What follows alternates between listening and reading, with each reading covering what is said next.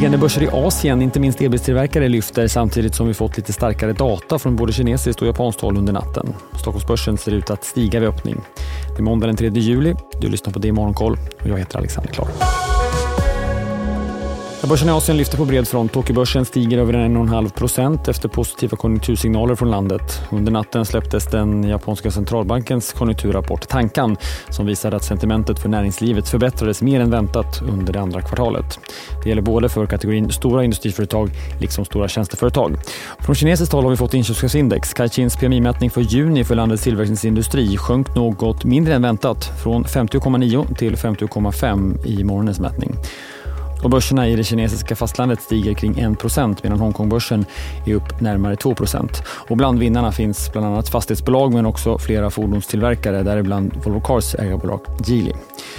Och inte minst asiatiska elbilstillverkare tillhör vinnarna efter att Tesla igår släppte sina försäljningssiffror för det andra kvartalet. Tesla levererade drygt 466 000 bilar under kvartalet, vilket är rekord, men också fler bilar än vad marknaden hade trott. Tesla har ju flera gånger under året sänkt sina priser, vilket såklart bidragit.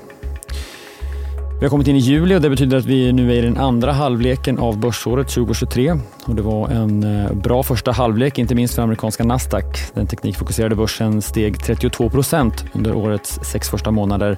Det är den bästa inledningen på ett år på 4 decennier. Bredare S&P 500 däremot är bara upp 16% i år.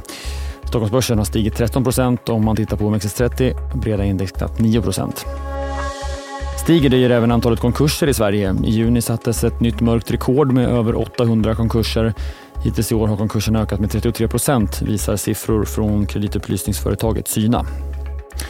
Och på tal om konjunkturmätningar så steg banken SEBs företagsindikator i juni. Av de tillfrågade företagen så tror 25% på en positiv utveckling för verksamheten de kommande 3 månaderna. För en månad sedan så var den siffran 21%. Det kom en del bolagsnyheter innan helgen som kan påverka kurserna vid öppning idag. Dels så gjorde byggbolaget Peab en omvänd vinstvarning för det andra kvartalet.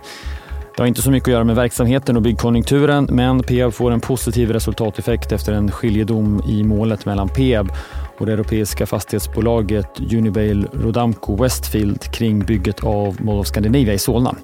Det handlar om att Peab ville få ersättning för de fördyringarna som omfattade ändringar av projektet. Och nu vinner man och det innebär att Peabs rörelseresultat påverkas positivt med 400 miljoner kronor i det andra kvartalet. Kassaflödet kommer att påverkas positivt med cirka 1,4 miljarder i det tredje kvartalet. En annan bolagsnyhet som kom i fredags är Munters som fick en order på närmare 1 miljard kronor, och det handlar om ett datacenter i USA. Vi har som sagt i juli snart stundar rapportsäsong. Den kommer igång på riktigt om några veckor, men redan den här veckan kommer några rapporter. För svensk del handlar det mycket om fastighetsbolag. Frågan är om det blir tal om ytterligare nedskrivningar på fastigheterna och vad man verkar i uthyrningen. Först ut är Stator imorgon. Platser rapporterar på onsdag, Atrium Ljungberg på torsdag och på fredag flera rapporter bland annat från DÖS och FABG. Vi får också flygsiffror i veckan. Norwegian är först ut med sina på torsdag. SAS och Finnares junisiffror släpps på fredag. Under dagen håller vi koll på ytterligare PMIer. Vi uppdaterar er i kommande sändningar eller på di.se. Uppmärksamma också gärna att DTV gått ner med sina sändningar. Det betyder att det inte blir något börsmorgon idag eller de kommande veckorna. Även Börskoll tar lite semester. Båda programmen är tillbaka den 14 augusti. Däremot sänder vi som vanligt extra på rapporterna och formatet Rapportmorgon är tillbaka med start fredag den 14 juli. Och dessförinnan då enskilda intervjuer med rapporterande bolag och i dagarna en del intervjuer med fastighetsbolagen som jag tidigare nämnde. Det är Morgonkoll däremot kommer hela sommaren precis som vanligt och är tillbaka igen imorgon. Vi hörs då. Jag heter Alexander Klar.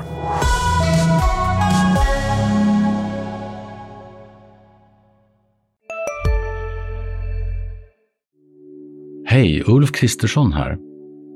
På många sätt är det en mörk tid vi lever i. Men nu tar vi ett stort steg för att göra Sverige till en tryggare och säkrare plats. Sverige är nu medlem i NATO. En för alla, alla för en.